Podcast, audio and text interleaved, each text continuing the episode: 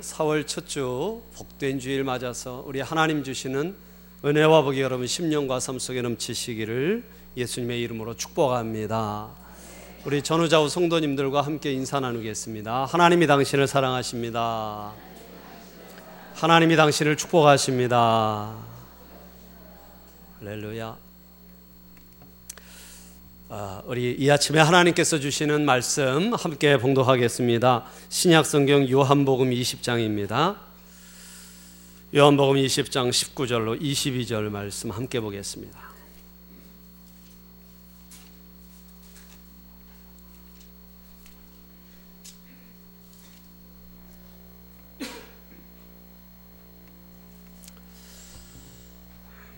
요한복음 20장 19절로 22절 말씀을 함께 보겠습니다.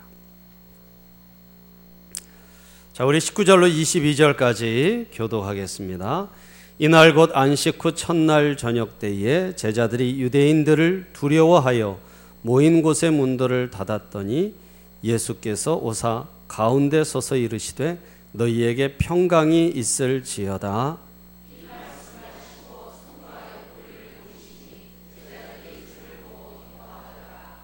예수께서 또 이르시되 너희에게 평강이 있을지어다.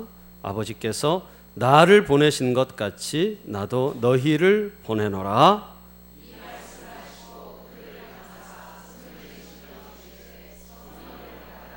아멘. 말씀의 은혜가 여러분 심령에 있기를 축복합니다 예.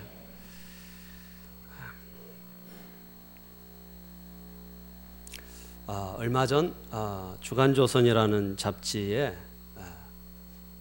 어, 커버 스토리 제목이 나왔는데요. 제목이 이렇더라고요.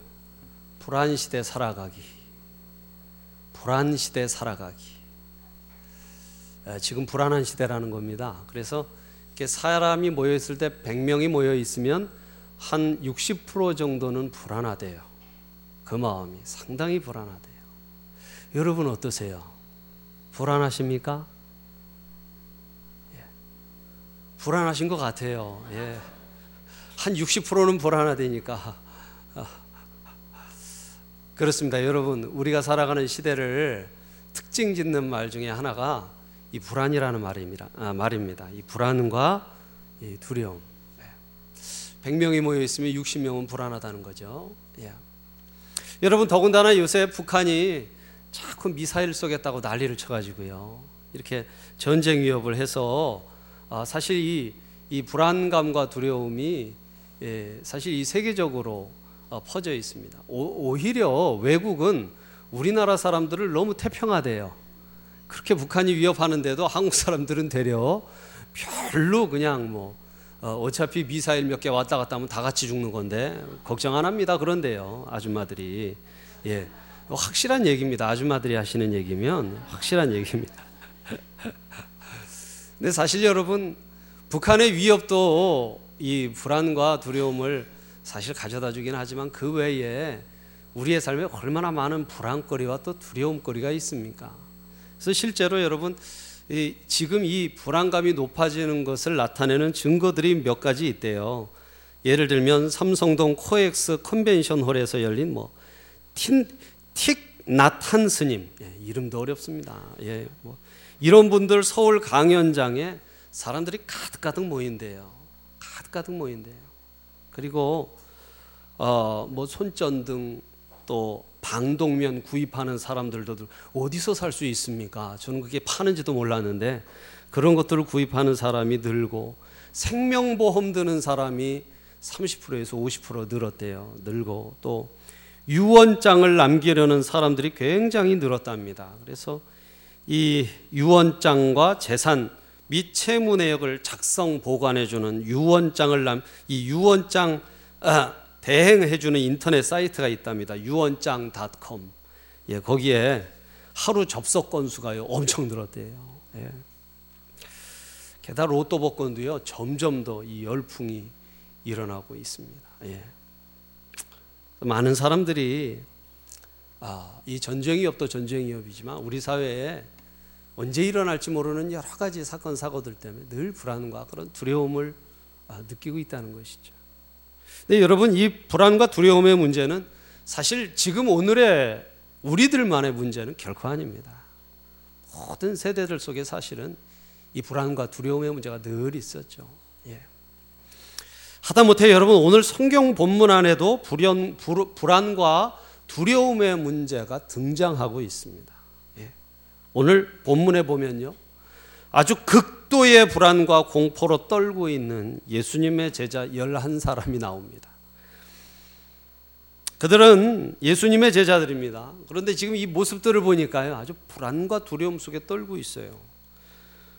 예루살렘에는 예수님을 십자가에 못 박았던 제, 대제사장들 또 바리새인들 로마 군병 빌라도 총독 헤롯의 세력이 득실거리고 있었습니다. 여러분 예수님 죽였으니까요. 언제 그 잔당들을 소탕하러 올지 모를 일이에요. 그 잔당들이 바로 이 열두 제자 아니겠습니까? 그죠? 두려웠습니다. 그래서 방문을 걸어 잠겼어요. 방문을 걸어 잠궜습니다. 예. 오늘 19절에 보니까 이날 곧 안식 후 첫날 저녁 때에 제자들이 유대인들을 두려워하여 그렇게 말씀하고 있습니다. 예. 이 제자들도 이 불안과 두려움 속에 있었다는 것이죠. 그리고 여러분 제자들이 이 두려워할 뿐만 아니라 또 하나의 감정이 있었습니다. 그게 무엇이냐? 죄책감이었어요. 죄책감. 사랑하던 예수님을 배반한 죄책감 때문에 이 제자들의 마음 너무나 아, 어둡고 답답했습니다. 게다가 미래는 불투명했어요. 그렇죠? 여러분 예수님 한 분 바라보고 살지 않았습니까? 3년 동안 예수님 바라보고 예수님이랑 같이 다닐 때는 막 신났죠. 막 기적이 일어나고 그럴 때 막 할렐루야 그러면서 살았는데 이제 예수님 잃어버렸어요. 이제 앞으로 어떻게 무엇을 하면서 살아야 할지가 너무나 막막했습니다. 예. 여러분 그들 중에 예, 누구도 이 불안한 감정으로부터 자유한, 자유로운 사람이 없었습니다. 모두가 도망자 신세고 모두가 배신자였어요. 여느 때 같으면요 베드로도 한마디 했을 텐데요. 이 다른 제자보다 상태가 더 심각했어요. 그렇죠? 예, 베드로. 이제 수제자라 뭐라고 이럴 때 한마디 해야 되는데 본인 사정이 더 심각했어요. 다른 제자들은 그냥 도망갔습니다. 그런데 베드로는 막 저주하고 막 침뱉고 못할 짓을 했어요. 예. 그러니 여러분 그 순간에 어디 희망이라는 게 있겠습니까? 이 제자들 모여 있는데 이 절망과 이 고통과 불안과 두려움이 가득했죠. 사실 여러분 그런데 이 모습이요 어찌 보면은 어떻게 생각하면 우리의 모습과 딱 닮아 있다고 생각합니다. 우리 모습과 여러분 우리도 늘 어떤 불안감과 두려움이 있죠. 세상에 어떤 일이 일어나서 또 세상에 무엇이 나를 해칠지 모른다는 그런 불안과 두려움이 있는데 그래서 주님 붙들고 살았는데요. 그렇죠. 주님 붙들고 살았는데 가끔은 우리가 주님 말씀대로 못 살아서 그렇죠. 주님 보시기에 칭찬받을 만한 일을 못해서 아니 어쩔 때는 우리가 적극적으로 죄 지을 때 있어요. 죄인 줄 알면서도 죄 지을 때 있습니다. 그래 놓으니까 하나님이 주님께서 나를 버렸을 것이다. 그렇게 생각될 때가 많이 있습니다. 여러분, 저도 가끔은 그런 생각 들 때가 있어요. 주님 앞에 죄를 짓고 버림받은 기분, 네. 배신한 기분이 들기도 해요. 네. 그래서 때로는 예수님이 날 버리셨을 거야 생각하고 예수님 잃어버린 것과 같은 그런 느낌이 들 때가 많이 있습니다. 예수님 계시는지는 몰라도 멀리 계시고 나를 버리셨을지도 몰라. 나와의 관계를 이미 끝내셨을지도 몰라라고 아, 생각할 때가 있습니다. 여러분 그때 우리 안에 불안과 두려움이 생깁니다. 불안과 두려움이.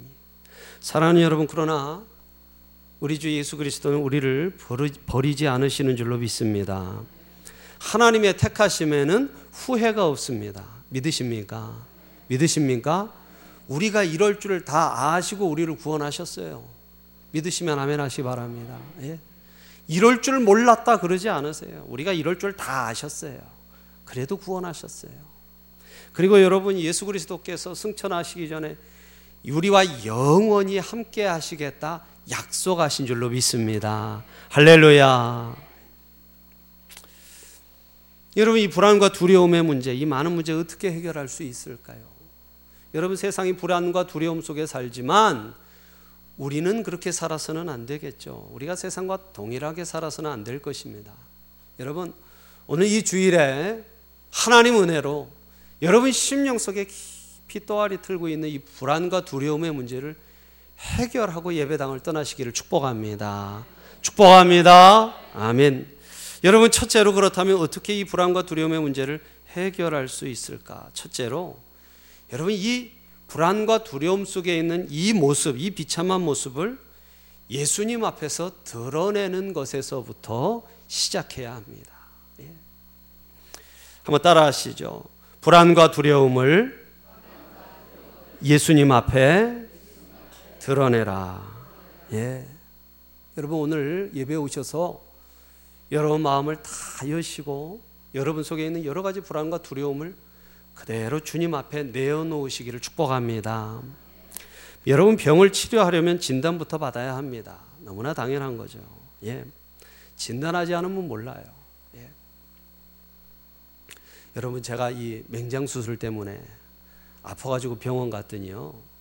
현대아산 응급실을 갔거든요. 갔더니 그 인턴들이 와 있잖아요. 그죠? 응급실 새벽에 꼭 눌러보더라고요. 그러더니 맹장인 것 같은데 잠깐만 기다려 보랍니다. 그래서 누굴 데려왔어요. 레지던트 데려왔어요. 또 찔러 봅니다. 꼭 찔러. 맹장인 것 같은데 그래요. 저는 계속 찔르니까 아파 죽겠는데 그죠? 그리고 조금 더 기다리라고 그러더니 또 누굴 데려왔어요. 이번엔 과장님이 오셨어요. 더 세게 콕 누르더니 맹장인 것 같은데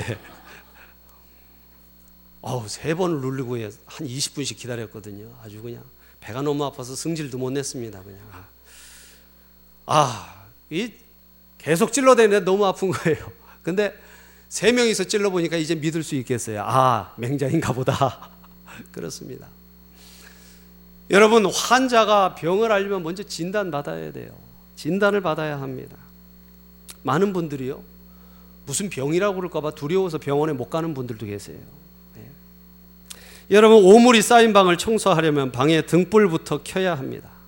방 안이 캄캄하면 방 안에 아무리 먼지가 많아도 아무리 더러운 것이 많아도 보이지가 않습니다. 보이지가 않아요. 우리 영혼에 쌓인 오물을 발견하려면 우선 등불을 켜야 돼요. 예. 그러나 불행하게도 사람들은 본능적으로 어둠을 좋아합니다. 한 작가가요, 그 이유가 사람이 어머니 자궁에서 나왔는데 그 자궁이 어두운 곳이기 때문이라고 그런 설명을 합니다. 본래 어두운 데 있었기 때문에 어두운 거 좋아한다는 거예요. 근데 여러분, 참 재밌는 것이 이렇게 찻집이라든지 카페라든지 음식점을 가도요, 사람들은요, 어둠컴컴한 구석자리를 좋아합니다. 절대 가운데 안 앉아요. 그러시죠? 그러시죠? 예. 우린 좀 이렇게 어둡고 이런 데를 좋아한다 그거죠. 왜 그렇습니까? 여러분 어두운 곳에 앉으면요 사람들은 심리적으로 안정을 느낀대요. 그 이유는 가려지기 때문에 그렇습니다. 어둠의 특징은 모든 것을 가리는 것이죠. 예. 우리의 본성인 것 같아요. 여러분 그러나 그곳에 등불이 켜지면 사정이 달라집니다. 모든 것이 확연하게 드러나요. 방 안에 가득한 오물이 한눈에 들어옵니다. 구석구석의 먼지가 환히 보여요. 가리려고 해도 가릴 수가 없습니다. 방금 전까지 캄캄할 때는 가려져 있던 모든 것이 빛 앞에서 부끄러운 모습을 그대로 드러냅니다. 모든 것을 드러내는 것이 빛의 특징이죠. 예. 사랑하는 여러분, 부활하신 예수님 우리에게 빛으로 오신 줄로 믿습니다. 예수님이 오시자 제자들의 부끄러운 현실이 그대로 드러났어요. 예수님 앞에서 그들은 아무것도 숨길 수 없었습니다. 예수님은 마치 엑스레이와 같아요. 여러분 옷을 입고 화장을 하고 길거리에 나서면 모두가 건강해 보입니다. 잘 차려입고 다니면. 그러나 자신의 병을 숨길 수 없어요. 그러나 엑스레이 촬영기 앞에서는 다릅니다.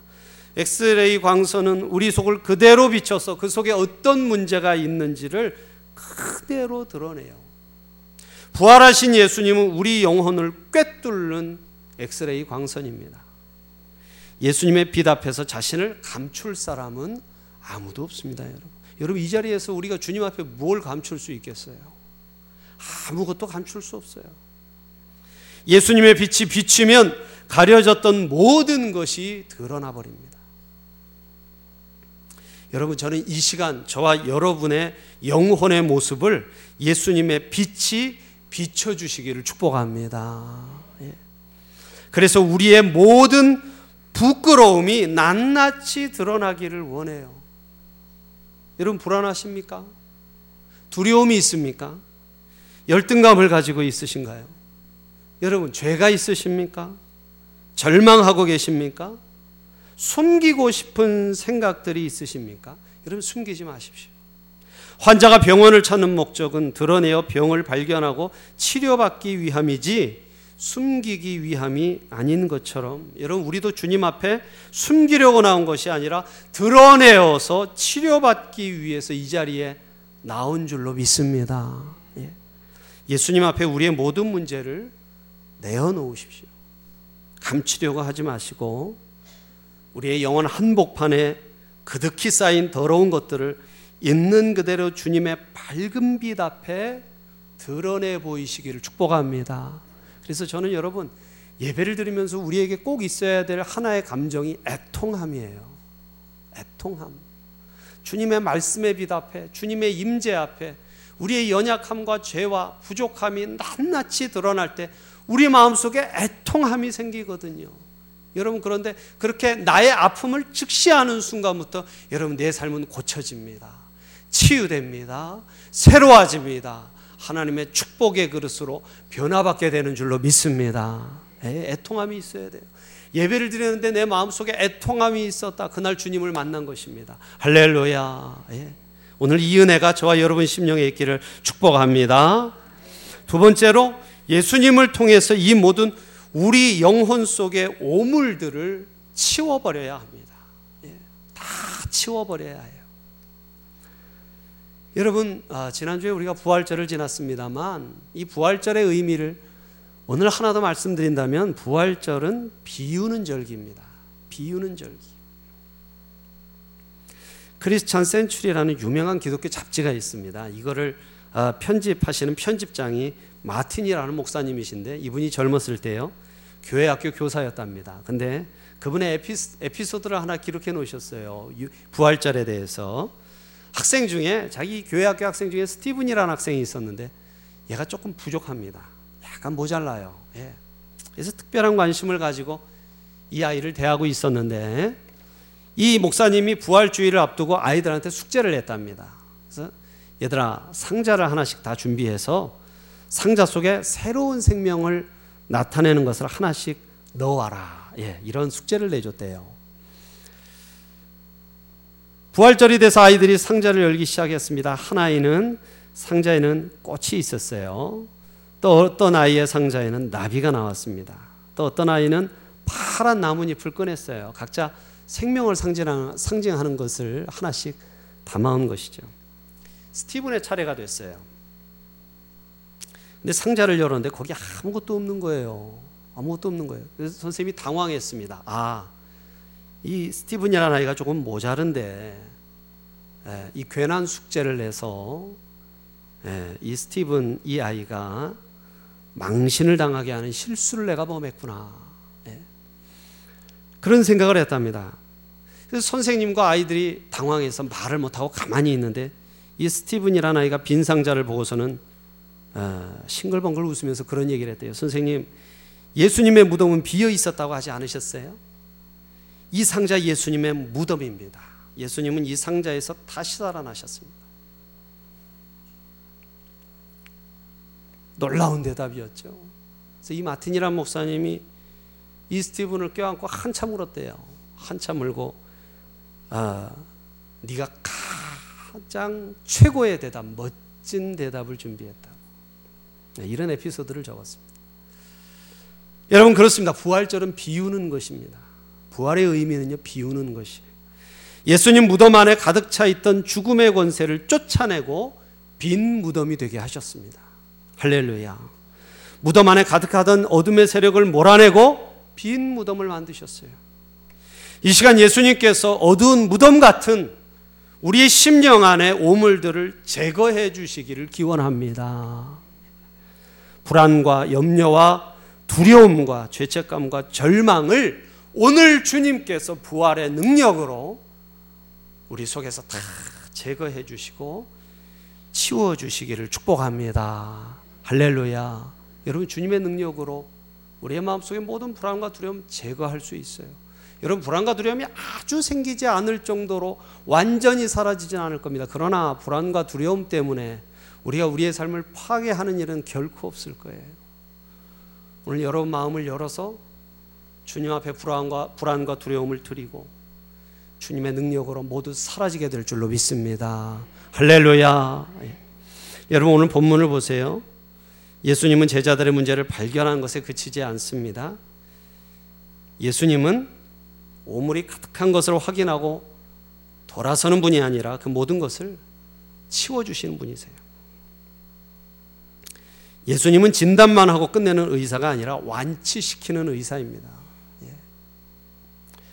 예. 수님은 제자들이 두려워하는 걸 아셨어요. 그래서 그들에게 평강을 선물하셨습니다. 자, 우리 19절 말씀, 19절 말씀 다시 한번 읽어보겠습니다. 19절 시작.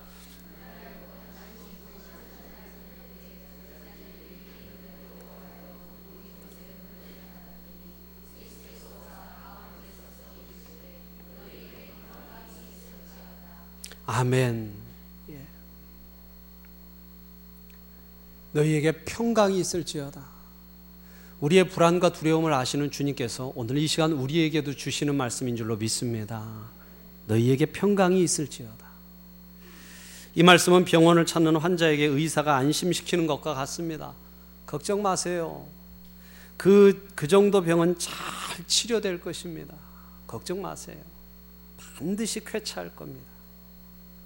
그뿐이 아닙니다. 여러분 20절을 보십시오. 20절을 함께 읽습니다. 시작.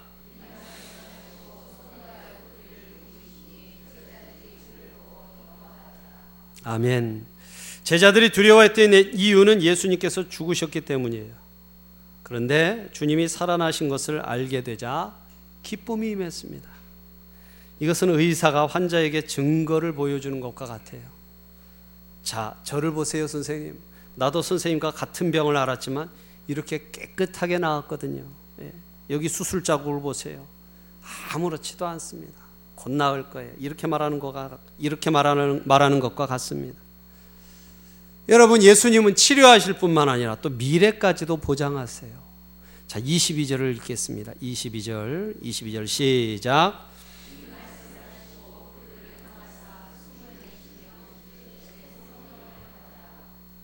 할렐루야. 할렐루야. 성령을 받으라 말씀하세요. 여러분 성령이 누구십니까? 성령님은 장차 제자들을 일평생 동안 도우실 하나님의 영입니다. 예수의 영이에요. 예수님께서 승천하신 후 제자들은 성령의 도움으로 복음의 사역자가 되었습니다. 성령께서 그들을 지키셨어요. 그들의 가는 곳마다 함께 하셨습니다. 그들은 성령 안에서 승리했어요. 여러분, 성령을 받으라는 말씀은 너희들의 미래를 위해 내가 다 준비했고 너희들은 너희들을 인도할 성령께서 계시니 안심하라는 거예요. 미래에 대하여 두려워하고 불안해하지 말라는 말씀입니다. 성령 받으라는 말씀은. 여러분 믿으십니까? 믿으십니까? 성령 받으시기를 축복합니다. 미래를 걱정하지 말라는 거예요. 성령이 계시다는 것입니다. 이 말씀은 의사가 환자의 미래를 보장하는 것과 같습니다. 걱정 마세요.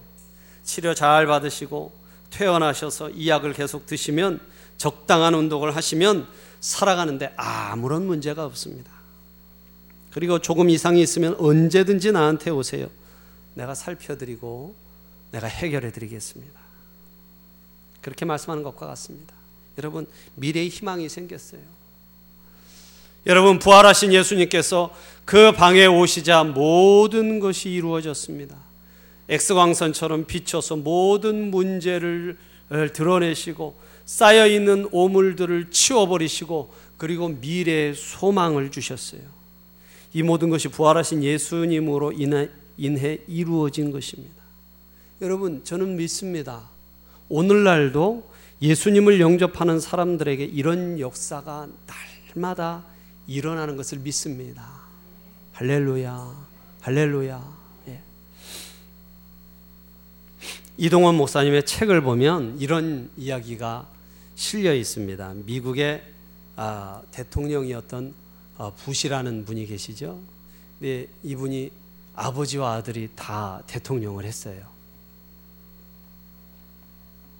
그런데 아버지 부시가 아버지 아버지 부시가 아, 부통령 시절에 소련에 아, 그 당시 아직 이 러시아가 아니고 소련이 있던 시절에 브레즈네프라는 사람의 장례식 이 서기장이죠 최고 권력 소련의 최고 권력자였던 브레즈네프라는 사람의 장례식에 미국 대표로 참석했다고 합니다. 장례식은 당연히 공산당 관례대로 진행됐습니다. 모든 것은 죽음을 상징하는 검정색으로 덮여 있었대요. 모든 게 검정색. 예. 장례식의 말미에는 고인을 위한 마지막 경의를 표하는 순서가 있었는데요. 이때 고인의 부인, 그러니까 브레즈네프라는 이 서기장의 부인이 앞으로 나왔어요. 근데 이 부시라는 사람을 놀라게 한 광경이 그때 벌어졌다고 합니다. 뭐냐면 이 브레즈네프의 아내가 조용히 품에 간직했던 백합 한 송이를 꺼내서 관위에 탁 놨대요. 검은 관위에 놓인 흰 백합 한 송이는 너무나 대조적이었습니다. 백합은 전통적으로 러시아 정교회에서 예수님의 부활을 상징하는 꽃입니다. 이 백합이. 그러더니 그 여인이 남편의 시신 앞에 무릎을 꿇었어요. 그 순간 식장이 정적에 휩싸였습니다. 사람들이 놀랐어요. 여인은 기도를 하고 있었습니다. 잠시 후 일어선 그녀가 성호를 그었어요. 여러분 이게 그 당시 소련에서 최고 권력자의 장례식에서 있을 수가 없는 일입니다. 예. 기도를 하고 일어서더니 성호를 걷는 거예요. 이렇게. 예. 이 순간 여기저기서 미망인을 따라 성호를 걷는 사람들이 있었습니다. 그것은 아주 충격이었다는 거죠, 당시. 왜냐하면 기독교를 핍박하고 하나님을 거부하던 공산주의 국가에서 그것도 국가 원수의 장례식에서 기도가 올려지고 있었기 때문입니다. 그때를 생각하면서 이 부시가 이러한 소감을 말했다고 해요. 나는 이 얼어붙은 소련 땅에서 기독교 신앙은 완전히 죽어버린 줄 알았다. 그런데 이 순간 부활의 신앙이 부활하고 있는 것을 나는 목격했다. 사랑하는 여러분, 여러분 검은색으로 덮여 있는 죽음의 관 위에 놓여 있는 생명의 꽃 한 송이 여러분 백합을 생각해 보세요. 이 세상은 검은 천으로 덮인 관과 똑같습니다. 늘 그래서 불안과 아, 두려움이 있죠. 세상 곳곳에 죽음의 세력이 가득합니다. 아무런 소망도 없습니다. 이 죽음의 검은 세력이 뒤덮인 이 세상 한복판에 예수님은 한 송이 백합꽃처럼 오셨어요. 생명의 꽃으로 우리에게 오셨습니다. 예수님이 오늘 이 시간 저와 여러분과 우리 찬양교회 한복판에 임하시기를 기원합니다. 예. 그때 모든 것이 여러분 해결될 줄로 믿습니다. 모든 것이 해결될 거예요. 이 부활하신 주님과 함께 불안도 두려움도 이기고 여러분 승리하시기를 예수님의 이름으로 축복합니다. 축복합니다. 기도하겠습니다. 우리 이 시간 말씀 생각하면서 함께 기도하기 원합니다. 여러분 예수님 앞으로 나아오십시오. 예수님의 임재를 소원하십시오. 모든 불안과 두려움과 죄와 허물을 주님 드러내시고 그러나 드러내실 뿐만 아니라 치우시고 그리고 미래 소망까지 우리에게 주심으로 우리를 승리하는 삶이 되게 하실 줄로 믿습니다. 주님 임재하여 주시옵소서. 주님 불안과 두려움을 모두 쓸어 없애시고 미래 소망으로 가득 차게 하여 주옵소서. 우리 다 같이 한번 통성으로 이 시간 함께 기도하겠습니다. 할렐루야 살아계시고 역사하시는 아버지 하나님 은혜와 사랑을 감사합니다. 아버지 하나님 죽음의 그림자가 가득한 이 세상에 한 송이 백